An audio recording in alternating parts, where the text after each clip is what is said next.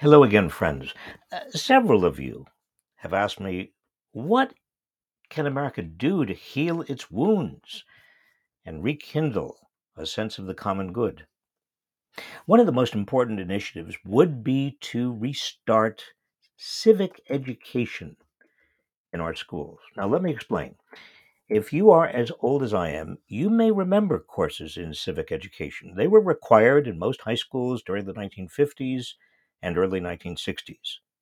Mine were not terribly inspiring. I mean, I remember my teacher in ninth grade civics, it was so obsessed by the menace of communism, as she called it, that she repeatedly showed us maps on which the USSR and China, covering most of the landmass of Eastern Europe and Asia, were colored bright red, and she warned that the rest of the world was next. But, you know, simply having a time and a place to consider the American system of government was itself useful and important.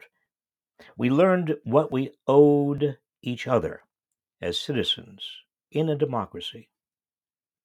Three decades later, after the Vietnam War had torn the nation apart, most high school courses in civic education were abandoned in favor of a curricula emphasizing skills that were necessary to, quote, get ahead. When I was Secretary of Labor, Bill Clinton and I often appeared at schools and community colleges telling students that what you earn depends on what you learn. A catchy phrase designed to convince young people they should stay in school so they could get higher wages afterward. Today, most people view education as a personal or family investment in future earnings. It's, it's one reason so much of the cost of college is now put on students and their families, and why so many young people graduate with crippling college loans. You see, when education is seen as a personal investment yielding private returns, there's no reason why anyone other than the investor should pay for it. But education is not just a personal investment, it's a public good. It builds the capacity of the nation to govern itself. At the close of the Constitutional Convention of 1787, a woman was said to have asked Benjamin Franklin what sort of government the delegates had created for the people.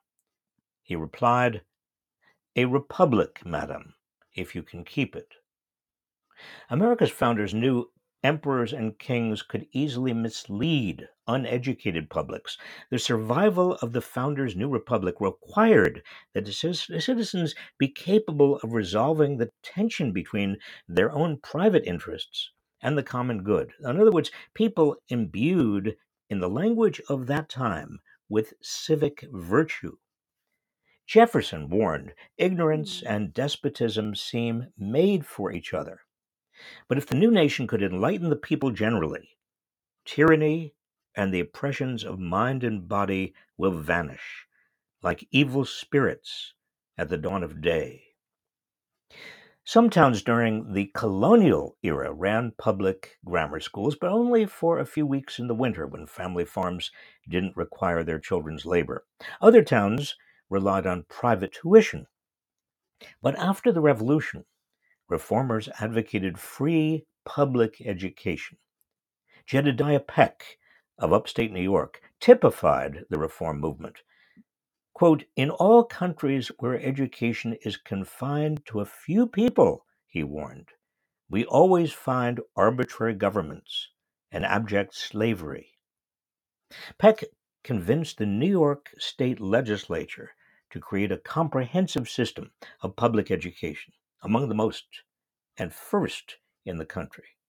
The person most credited with founding American public schooling, Massachusetts educator Horace Mann, directly linked public education to democracy. A Republican form of government without intelligence in the people, he wrote, must be on a vast scale what a madhouse without superintendent or keepers would be on a small one. Mann believed it important that public schools educate all children together, in common.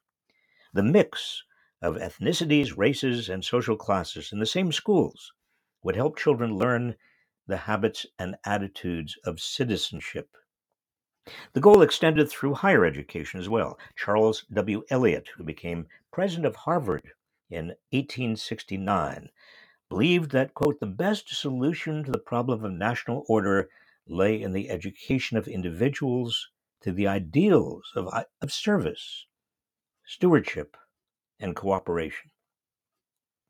If the common good in America is to be restored, education must be reconnected to these moral roots, a public good that grounds people in responsible citizenship.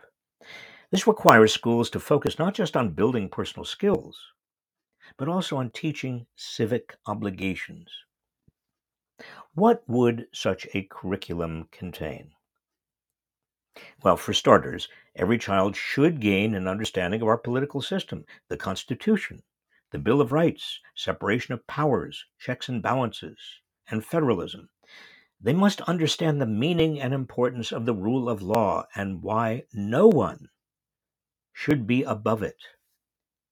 After all, people who want to become naturalized citizens have to pass a civics test covering the organization of the U.S. government and American history.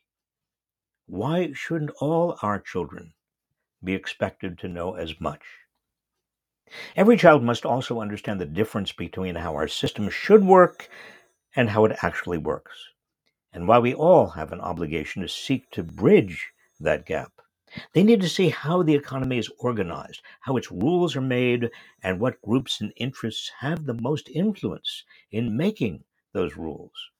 And they must grasp the meaning and importance of justice, of equal political rights, and equal economic opportunity, and how these goals are related.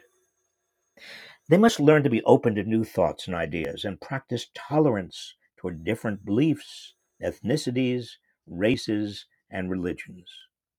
Such an education must equip young people to communicate with others who do not share their views. It should teach them how to listen, opening their minds to the possibility that their own views and perceptions may be wrong, and discovering why people with opposing views believe what they do.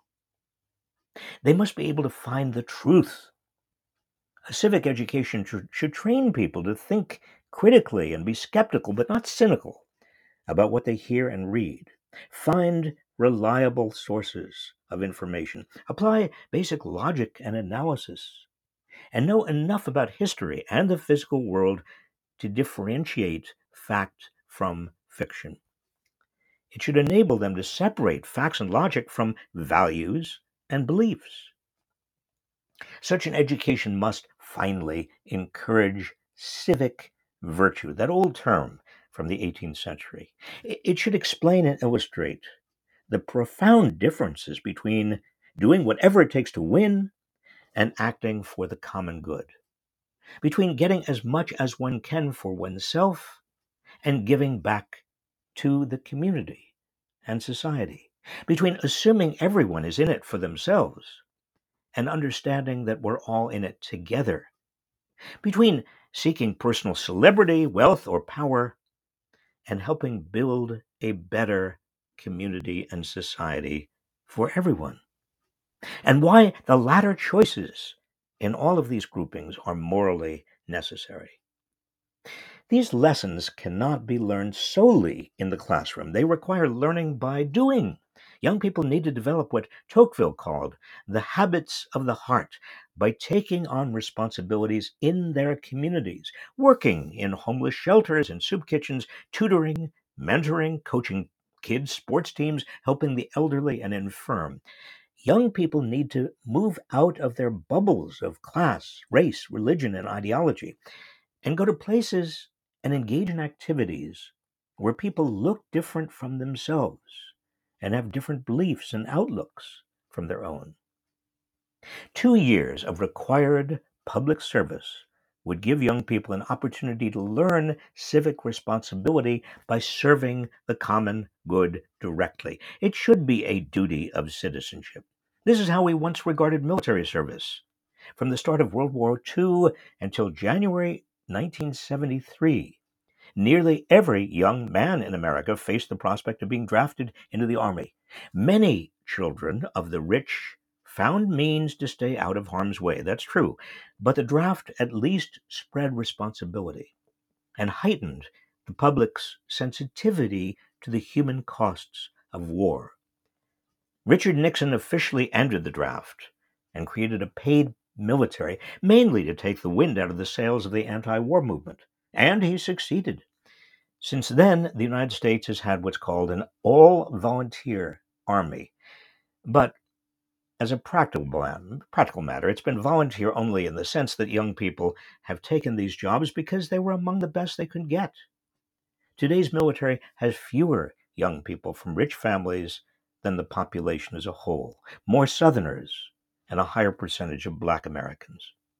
Two years in the armed services or in some other service to the nation would help instill in all young people a sense of their obligations to society, regardless of their family's wealth or status. It would allow young Americans to connect with other Americans who differ from them by race, class, and politics. Not incidentally, it might also remind many upper income Americans of the personal costs and risks of American foreign policy. Public service could take many forms in addition to military service. Uh, the Peace Corps could be revived and expanded. Projects like Teach for America could be enlarged and extended to other service professions like social work for America. Nonprofits could offer a range of public service work. All such recruits would be paid a modest stipend, at least living expenses, plus interest payments on any student loans. That would be less than the current pay of all volunteer Army recruits. And then, once learned, civic virtue must be practiced. We owe to one another our time and energies to improve our communities and to protect and strengthen our democracy. It is the most basic commitment of all to pass on to future generations a society that comes closer to its ideals than it was when it was passed on to us.